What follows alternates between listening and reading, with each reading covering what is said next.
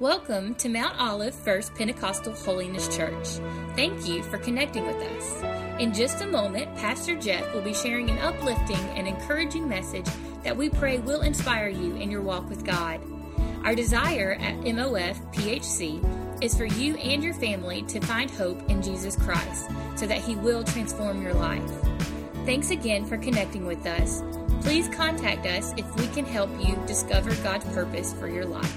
Enjoy the message. We got a few minutes here, and we're going to get into the Word of God, and thank God for His presence already here in this place today as we've been worshiping Him and exalting His name. And today, I'm going to continue as the Lord leads me with this series I'm calling Revelation. Revelation. Remember, it's Revelation, not Revelations. No S on the end. Revelation. And I started last Sunday and kicked off a message that I hope was encouraging to all of us from the book of Revelation. But I reminded you that this word revelation, it's the word that we get the word apocalypse. You've heard of that word before. But that word, don't let it scare you. That word actually means to reveal. It means to uncover. That's all it means, that you're revealing something, you're uncovering something. And the book of Revelation is revealing and uncovering to us the promises and the prophecy that point that Jesus is the Son of God and He is coming back again. I said He is the Son of God and He's coming back again. So the book of Revelation, it uncovers that, it reveals that to us. And I reminded you last Sunday that a lot of people, Christian people, they're intrigued by the book of Revelation, but sometimes they don't really dive into it and read it and study it like it needs to be read and studied. And it's because sometimes they're scared or the book of Revelation can confuse them because of the visions, the symbols there, the mysteries that are there that are around that. But I want to just remind you again what I said to you last Sunday. The book of Revelation is not meant to scare you. It's meant to prepare you. And the book of Revelation is not meant to confuse you, but it's meant to bring comfort to you. The book of Revelation is really a book of hope and encouragement to all of us that reminds us that greater days are ahead for the church, that greater days are ahead for all of us that are followers of Jesus Christ. Are you a follower of Jesus Christ today? Well, let me just encourage you today from the book of Revelation. You can have hope today because greater days are ahead for us. Hallelujah. Greater days are ahead for all of us. Amen. So in the book of Revelation, just to kind of review a little bit and get into the message today, we know God, He came to the Apostle John, one of His closest disciples, the one that actually looked after Jesus' mother after Jesus was crucified and rose again and went back to heaven. The Apostle John cared for Mary until she died. And God comes to the Apostle John and gives him this divine revelation. And I reminded you last Sunday that this divine revelation came from God and came to the Apostle John during a time of great persecution against the church. And John was being persecuted. He was being persecuted. He was actually pastoring a church in Ephesus. He was preaching the Word of God. He was testifying of his faith in Jesus Christ. And guess what? The Romans didn't like that at all. And they began to persecute John. Just imagine this. They persecuted him for preaching the Word of God. And there he is in his punishment for preaching the Word of God, his punishment for having a testimony of faith in Jesus Christ. The Romans, they exiled him onto an island called Patmos. And while John was on this island called Patmos, God came to him and spoke to him a divine revelation that would apply to that present time there for John, but it would also talk about future events that we know as the end times, or a lot of people call it the study of eschatology, the study of the last days. But God came to him and talked to him about his present situation, and He gave him a revelation of some future events. And He reminded John, and I remind you all again today, please hear me, that God spoke to this man at one of the darkest times for the church. And he reminded him that no matter how dark things may get in the present time or in future events to come, greater days are ahead for the church. Amen. Don't let the darkness discourage you. Don't let the events that you see that are unfolding in front of you, don't let those things discourage you. You have hope today because greater days are ahead, because Jesus, the Son of God, He is coming back. Hallelujah. He's coming back. Praise the Lord. How many of y'all looking forward to that? Amen. If you're a follower of Christ, you should be looking forward to that event, that future event. That could happen really at any time. For the rapture of the church, nothing's stopping that from happening right now. So here we go. While John here is on this prison island called Patmos, Jesus comes to him and he tells Jesus, or Jesus tells John, he's got these letters, these 7 letters to the churches.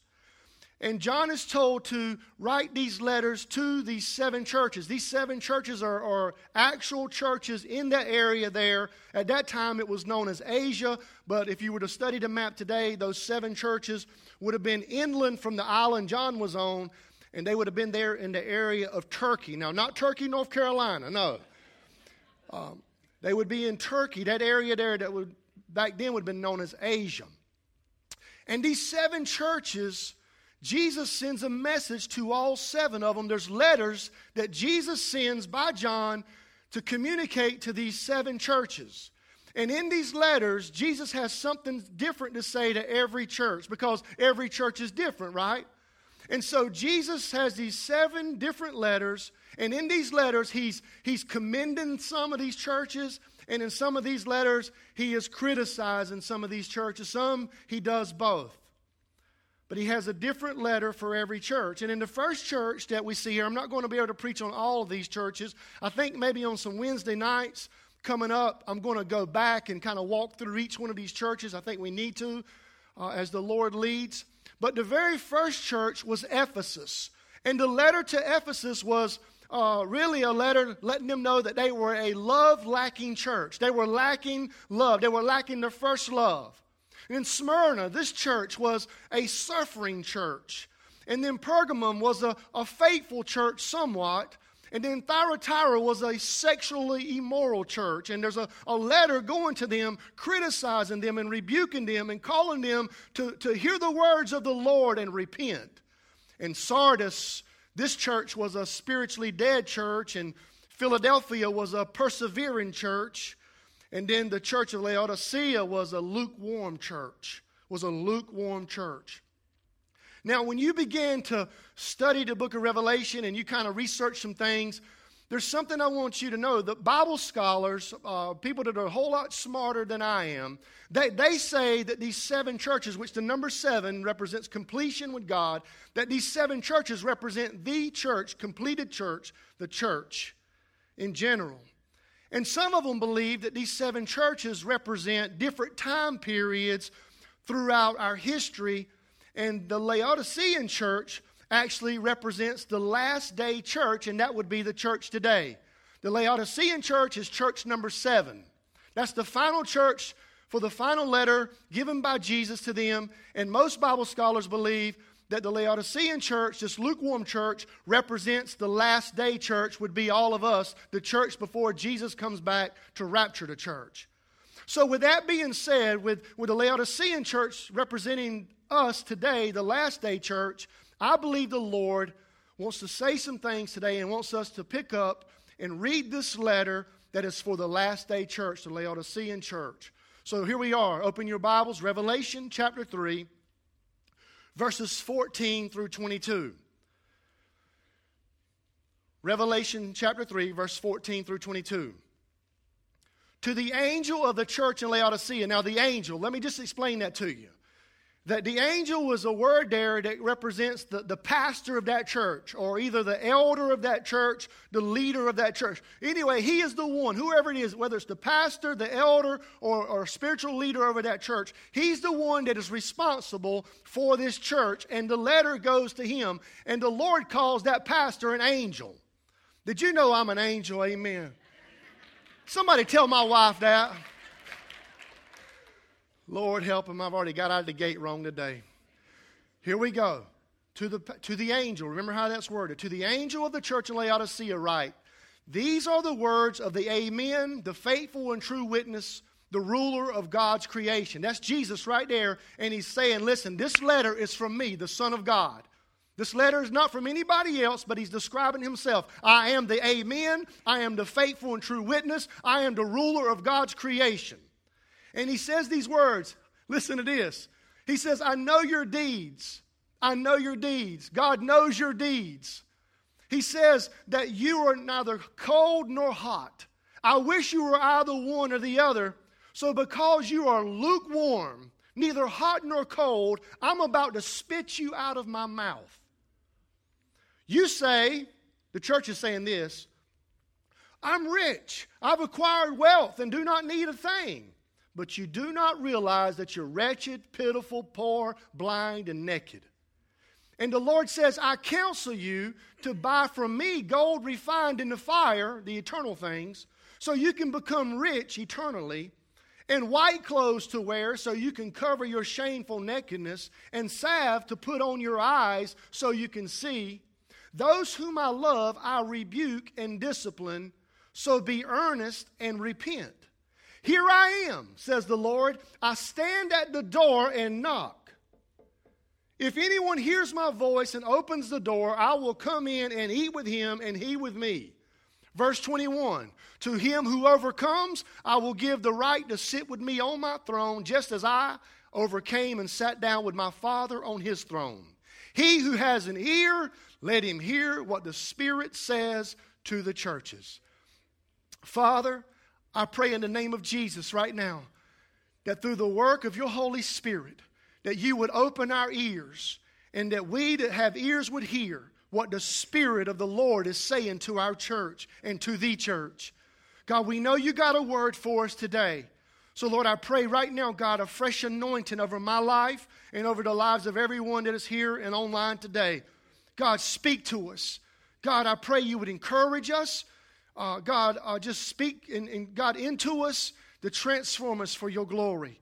In the wonderful and mighty name of Jesus, we pray. Amen.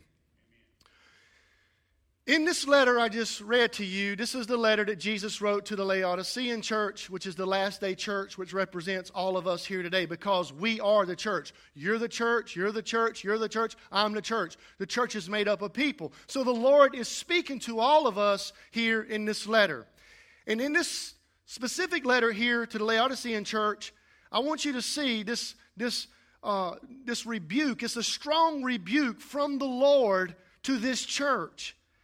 He had nothing good to say about this church. When you begin to study the seven churches, when you get to the Laodicean church, the Lord has nothing good to say about this church. Other churches, he commends, he criticizes, he tells them to repent. But when he comes to the last day church, there's nothing good he says at all. It's all a strong rebuke that they become lukewarm.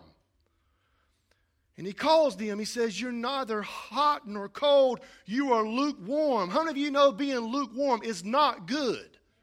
That is not good. He is not giving them a compliment. Just because you got a little bit of fire to you, he's saying that lukewarm is not good.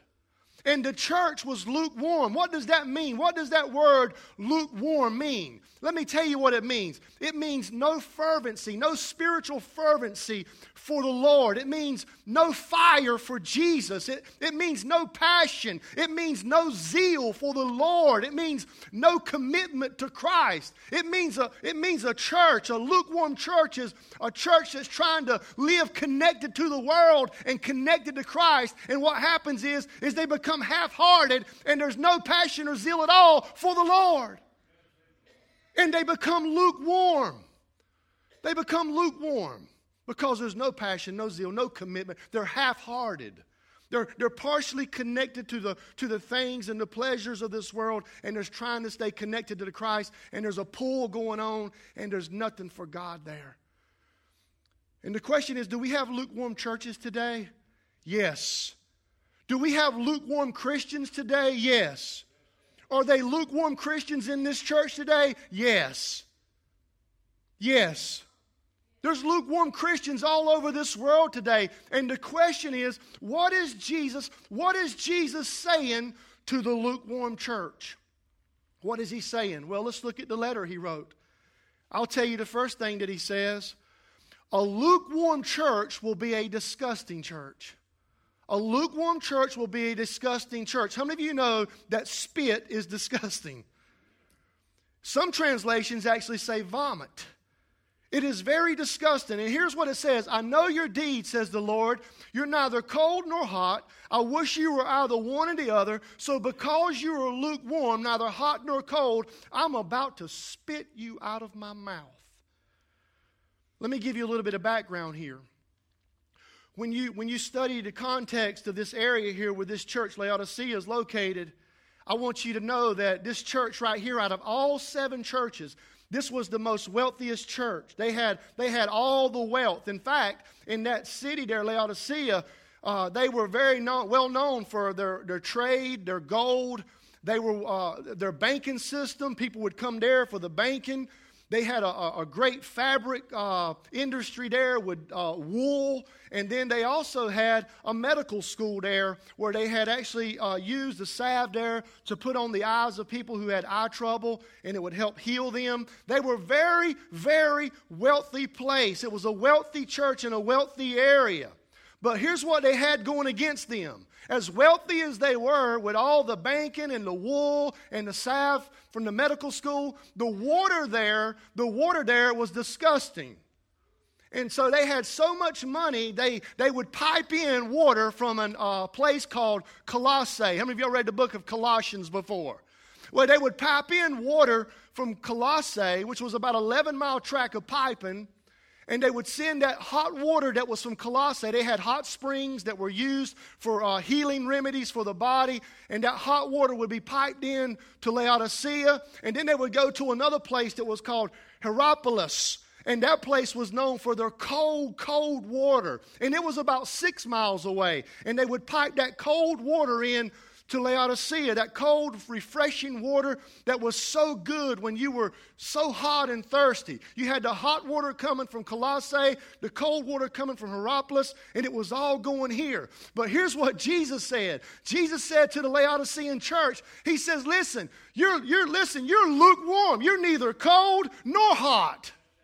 And they knew exactly what he was talking about. They knew that being lukewarm was disgusting to the Lord, because guess what? Anything lukewarm is disgusting. Can I get an amen? Amen?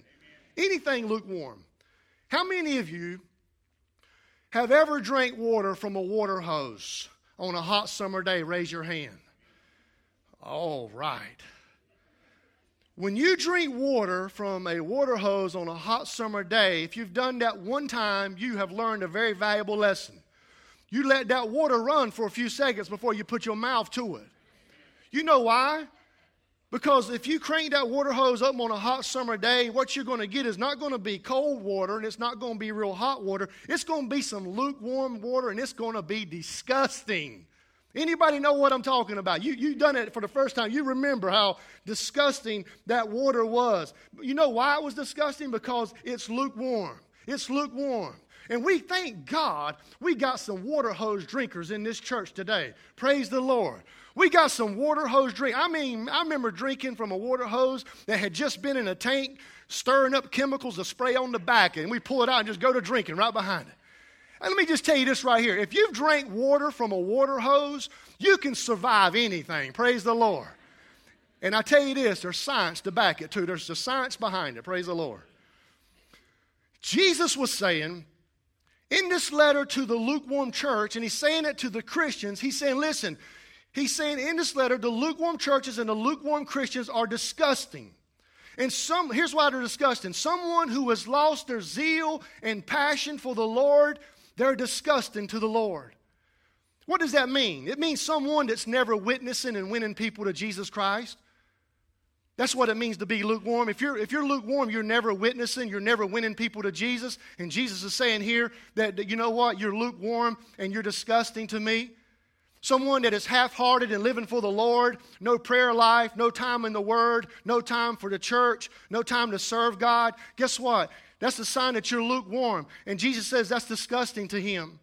Someone that's relying on self rather than Jesus. Somebody that says, you know what, I got this. I can handle this. Let me just do my own thing in life. And there's no need for Jesus to help me at all. Those people are prideful and they're greedy. And Jesus says, you know what, they're disgusting to me. They make me want to vomit. Someone that is making mockery of Christ with their life. Those people are disgusting to Jesus.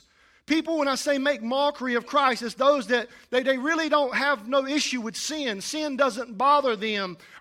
They say sin is no big deal. You know, it's not going to hurt me to just dabble a little bit in this and a little bit in that. And what happens is you're naming the name of Christ because you say you're a Christian, but you're living contrary to the Word of God, and you're living in sin, and Jesus says you're disgusting to Him. People making mockery of Christ. Let me give you an extreme example of something that's probably going to break every heart in here today. In April of 2021, in a church in Illinois, a church. Now, this letter here from Jesus is to the church. And this right here is a church in Illinois, April 2021. I'm talking about a church that's making a mockery of Christ. The church is called Hope United Methodist Church. Hope United Methodist Church. If you don't believe me, you can go look it up later. But in April of 2021, in their church, they celebrated Drag Queen Day. It's not funny. They're making a mockery of Christ. They're there and they're celebrating Drag Queen Day, and they have a drag queen behind the pulpit. A so-called preacher that is preaching a new way, a new thing is what their message title was. And they got drag queens that are actually leading that church in worship. They are making a mockery of Christ. And not only this church, but I will tell you, friend, if you will look and just see what's going on in the church in America today, it's happening all across our land. Churches are making a mockery of Christ, and they are disgusting, and Jesus says that they make Him want to vomit. I didn't say it, Jesus said it. He said, they make me want to vomit. They make me want to spit them out. And I don't know about you, friend, but I want to live a life that is passionate for the Lord. I want to live a life that's pleasing to God. I don't want to take sin lightly.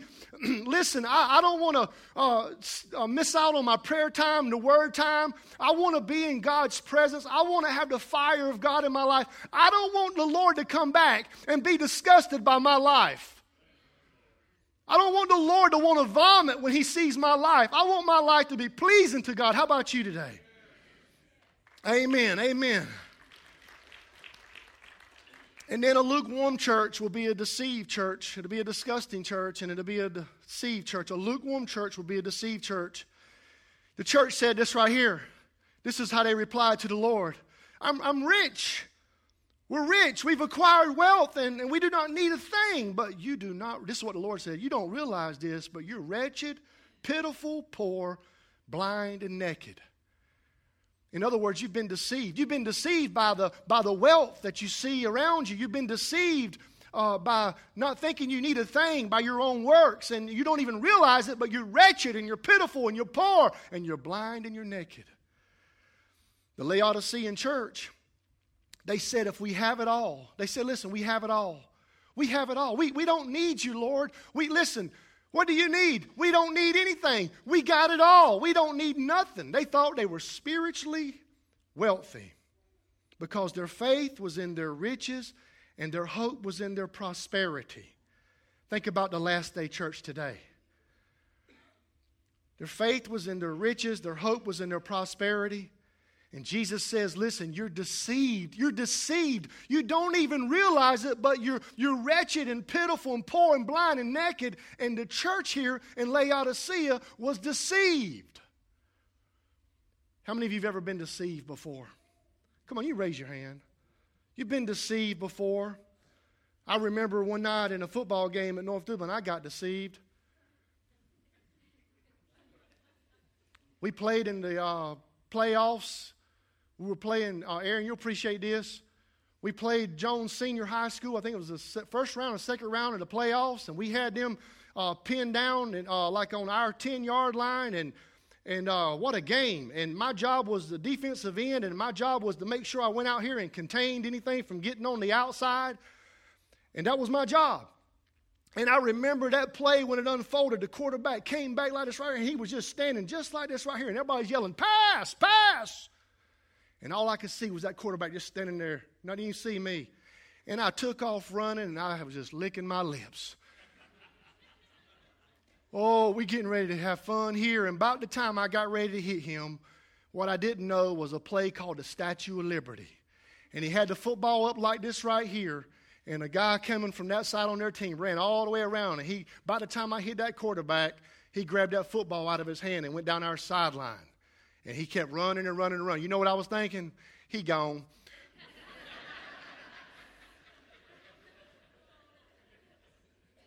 Thank the Lord somebody from our team called him. But you know what? It's not fun being deceived. It's not fun being deceived. And you know what? The devil will deceive you.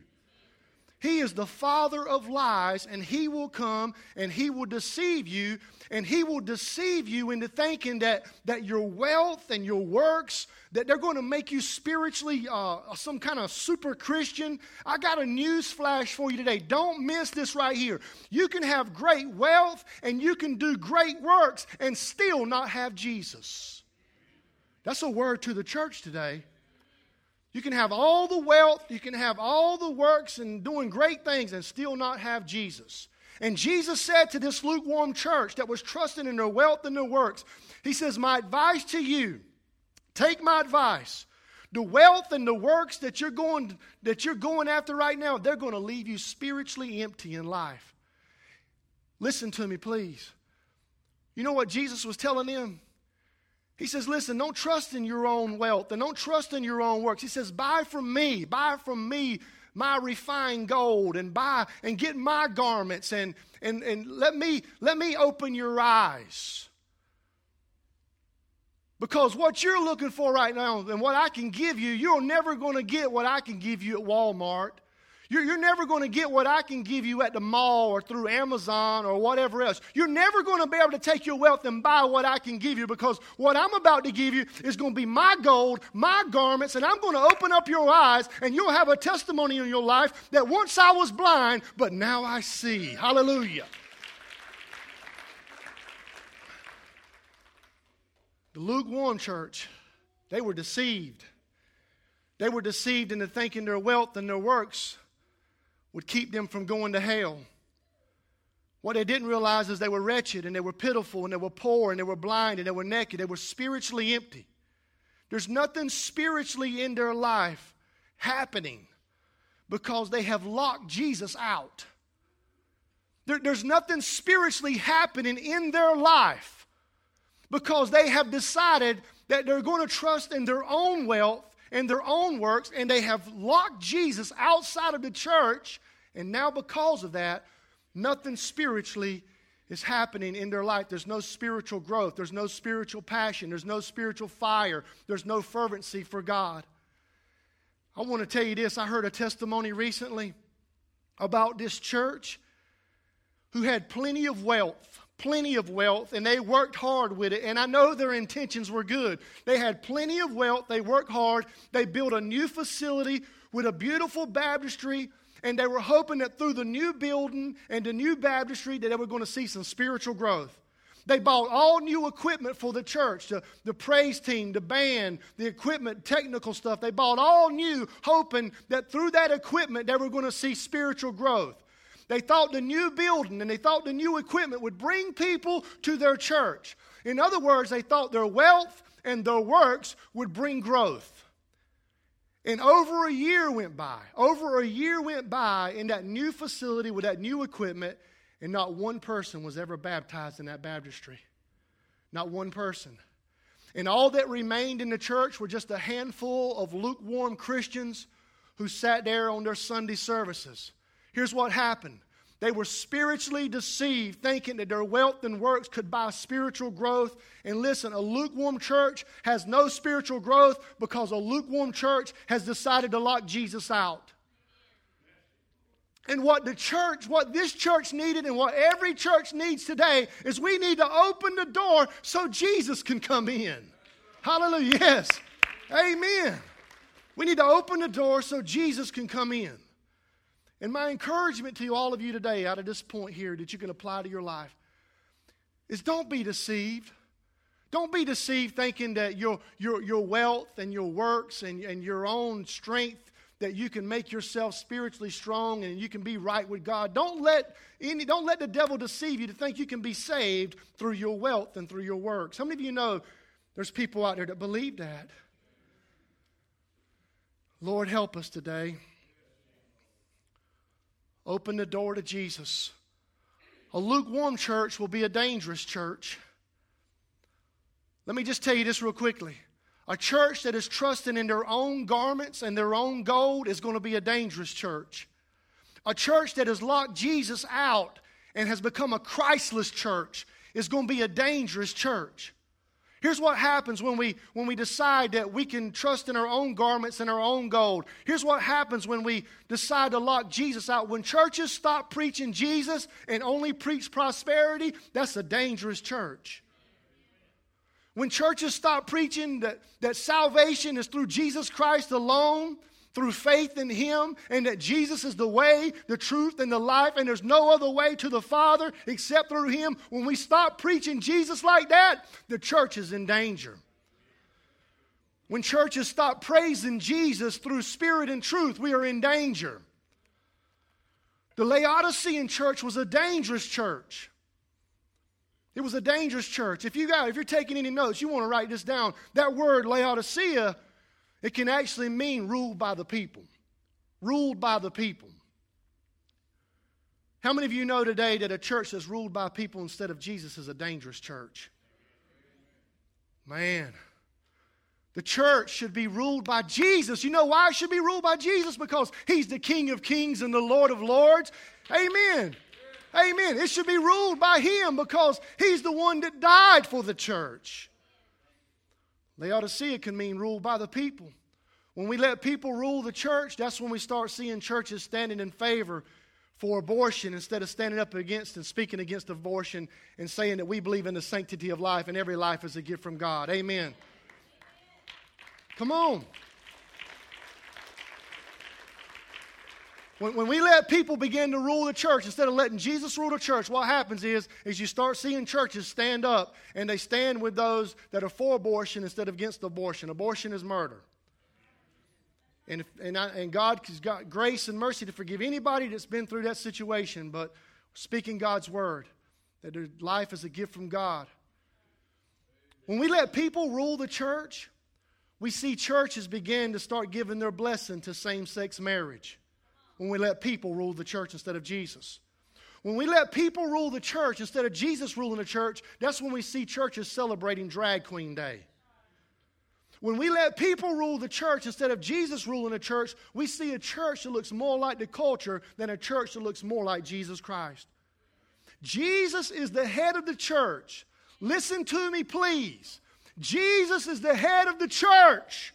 He is the head of the church. He is the King of Kings, Lord of Lords. He's the God of all glory. Listen, the church is not, it's not the pastors, it's not the staff, it's not the council, it's not the elders and the deacons, it's not the congregations. The church belongs to Jesus Christ, the one who died and rose, and we need to open the door for Him to come in and lead the way. Hallelujah. Hallelujah. Thank you, Lord. I don't want to be a dangerous Christian. I don't want us to be a dangerous church. We want to make sure that the door is always open for Christ. A lukewarm church, I'm almost there, Lord help me, is a deciding church. Is a deciding church. Jesus stood at the door and He says, and He pleads, "Here I am. I stand at the door and knock. If anyone hears my voice and opens the door, I will come in and eat with him and he with me." Picture this. Jesus is standing outside of His church. He's standing outside of His church, and He's standing outside, and He's locked out. He's locked out of His own church. How many of you have ever been locked out of your house or locked out of your car? Your own house and own car. Yeah, you're not brave enough to raise your hand, I know. We've all been there. It's no fun at all, but can you imagine that Jesus, the one who died on the cross at Calvary for the church, he's standing outside of his own church and he's knocking because they've locked him out? They've locked Jesus out of his own church and he's standing there knocking and pleading, "Here I am! Here I am! I want to come in! I want to come in." But the church has to open the door. The church has to open the door for Jesus to come in. The lukewarm church has a decision to make. Here's the decision that we have to make. Lukewarm church, lukewarm Christian. Here's the decision that you have to make. I'm going to either let Jesus in or I'm going to lock Jesus out. I'm going to let Jesus in or I'm going to lock Jesus out. I praise God today that Mount Olive First PH Church made that decision years and years and years ago that we would be a church that would always let Jesus in. Hallelujah. Amen. Hallelujah.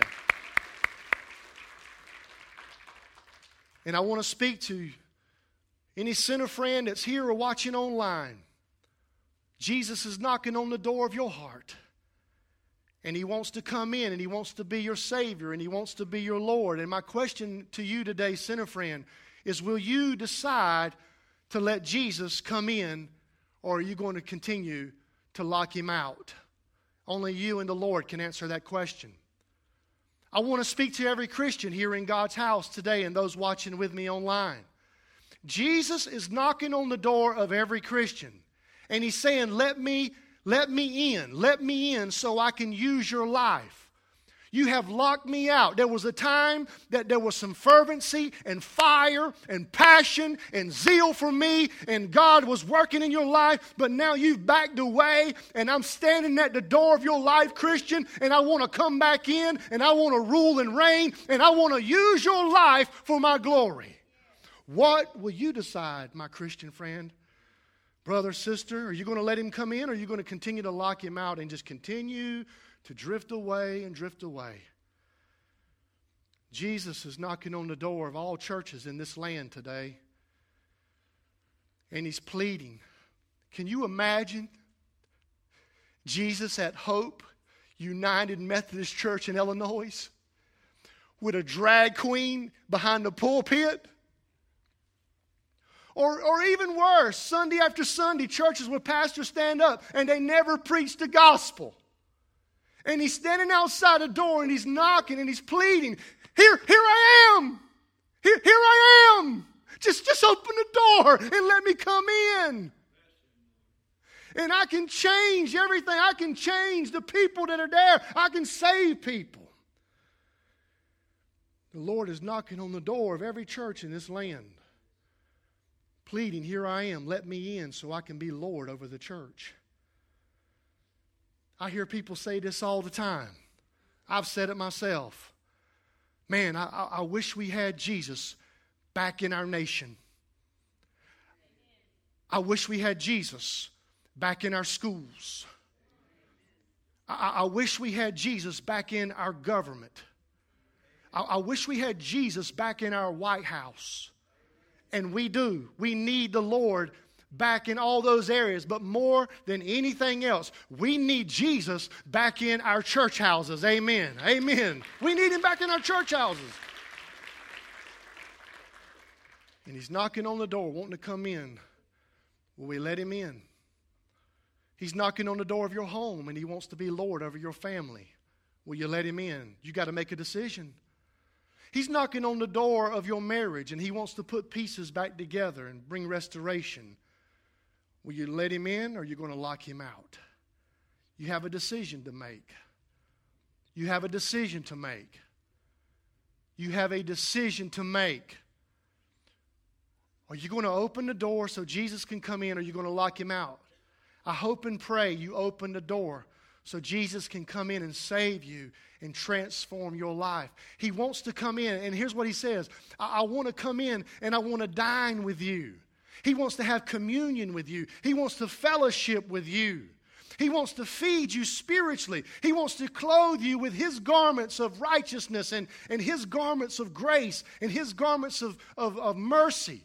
But we have to make the decision to open the door so Jesus can come in and change us. Because that's what he wants, is to change us. Which leads me to my last point, my final point, real quick. Pastor Kevin, if you'll come. Is a lukewarm church can be a different church. A lukewarm church can be a different church.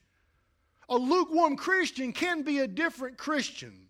Jesus said in verse 21, "To him who overcomes, I will give the right to sit with me on my throne, just as I have overcame and sat down with my Father on his throne."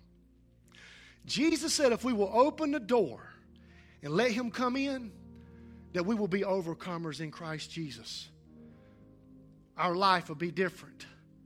We'll no longer be walking around defeated and discouraged. We'll walk around as overcomers in Christ. And that we will be changed. We'll be different. Well, listen to me. When you decide to open the door so Jesus can come into your life, you will be different. When you open the door and you say, "Jesus, here I am. Come in." I promise you, you will be different. You'll become more and more like Jesus and conform to his image every day. When you decide to let Jesus in, guess what? You're going to walk different. You're going to talk different. You're not going to be the same person. You're going to be different because you have the Spirit of the Lord living in you. You'll be different. You'll be different. If you're not different, there could be something going on there. Let Jesus come in. So you can have a new beginning. How many of you would love a new beginning today? Oh, man. I'll never forget 2002, just that word. You can have a new beginning with Christ. I'm like, please. I'm ready for it. I plead for it, Lord. And you can have a new beginning when you open up the door because Jesus makes all things new. How many of you need Jesus to make some things new in your life? Man. He says, "Therefore, if anyone is in Christ, he's a new creation. The old is gone and the new has come." We need to let Jesus come in so people can be saved, sanctified, and filled with the Holy Spirit. We need to let Jesus come in so we can see people restored and renewed by the power of God. We need to let Jesus come in because he's the way maker and the chain breaker. He's the miracle worker. It's not a pastor or anybody else here in this church. Only Jesus can save you and change you and make you different. Praise God, we can be different. Listen, if you feel like you walked in lukewarm today, you can be different. You don't have to walk out of here the same way you came in. You can begin to pray and ask the Lord to fill you with a fresh fire in your life, a new passion for him, to be zealous. You know what the Lord said the remedy was here? He says, listen, here's what you got to do. He says, first of all, know this. I don't want you to be discouraged because I want to vomit you out. I want you to know this. I'm disciplining you because I love you. He says that in the Word. He says, I love you. I love you, and I want you to be zealous for me. I want you to be passionate for me. I want you to be on fire for me. And right now you're lukewarm. And so what you need to do, Jesus said, is you need to repent. You need to say, I'm sorry, Lord, for allowing my fire to go out. And here I am, Lord, and I need you to fill me afresh today. And I want to be used for your glory in a powerful way. How many of you want that for your life? Come on. I don't want to be disgusting. I don't want to be deceived. I don't want to be dangerous. I'm making a decision today that I want to be different every day going forward as Jesus continues to draw me near to him and conform me to his image. Hallelujah. Would you stand with me, please?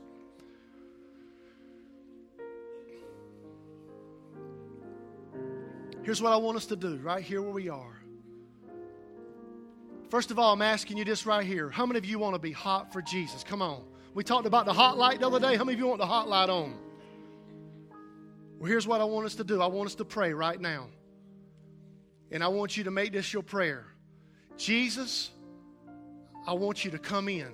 I'm letting you in. I'm letting you in right now. And I want you to save me if I need to be saved. And I want you to reignite a fire in me, Lord, that I used to have at one time in my life. I want you to pray that. Nobody looking around. Just bow your heads, please, all over this place. If you're here this morning and you want to invite Jesus to come in and be your Lord and Savior, that's the main decision you got to make right now. Nobody's looking around. It's just between you and the Lord. And if you want me to pray for you, that you would get your heart right with God through Jesus Christ. Would you just lift your hand and say, that's me, Pastor, would you pray for me right now? God bless you, ma'am. You can put your hand down. Is there others? Would you be honest enough just to lift your hand where I can see it, please? God bless you, ma'am. I see the hand. I see the hand. I see the hand, sir. I see the hand. I see the hand, sir. I see the hand. Thank you for obeying God. Thank you for obeying God. Hallelujah. Hallelujah. Just another second or two. Is there other hands that need to go up that I need Jesus to save me? I need Jesus to save me. Those that are there that have lifted their hands right there where you are. Church, I want you to pray because hands are up. I just want you to pray this prayer. And just be out of your heart, just say, Jesus, I am a sinner. And I know that without you, Lord, I am in trouble. I'm headed to an eternity without you. And I want to just give you my life right now. I believe you died on the cross in my place. I deserved it, but out of your love, Jesus, you died for me. Even while I was yet a sinner, you died for me. And you shed your blood, and it's through your blood that washes my sins away and forgives me and cleanses me and, Lord, and redeems me. And I believe, Lord, that you were laid in a grave and you were raised from the dead and that you're alive and you sit at the right hand of the Father, and there's going to be a day that you're going to come back, and I want to be saved and I want to be ready. So, Lord, right here, right now, in this service, I give you my life. I repent of my sins. I repent. Come on, friend, you raised your hand. Just talk to him like that. I repent of my sins. And I confess with my mouth, Jesus is Lord. If you raised your hand, would you just say, Jesus is Lord. Jesus is Lord. Say it to him. He's my Lord. He's my Savior. And I am saved. And heaven is in my future. And from this day forward, there's a new beginning with you, Jesus. And I thank you for what you've done for me. And I'm going to trust you, Lord, just to fill me afresh with your Holy Spirit right now. Fill me, fill me, fill me. And use me for your glory, God.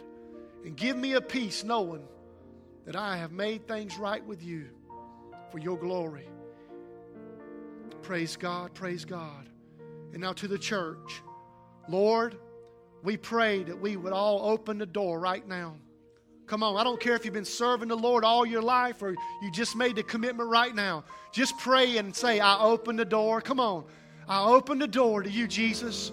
I'm letting you in, Jesus. I'm letting you in. I'm letting you in, Jesus. The door has been opened, Lord. Come in and dine with me. Come in, Lord, and have communion with me. Come in and change me. Make me different. Come in, Lord, and use me for your glory. Come in, Lord. Come in, Lord. Hallelujah. Come in and make me zealous and passionate again. Come in, Lord, and God, ignite the fire in me and the fervency in me, God, and use me for your glory, Lord. Hallelujah. Hallelujah. Do it in me. Do it in me. I open the door, Lord.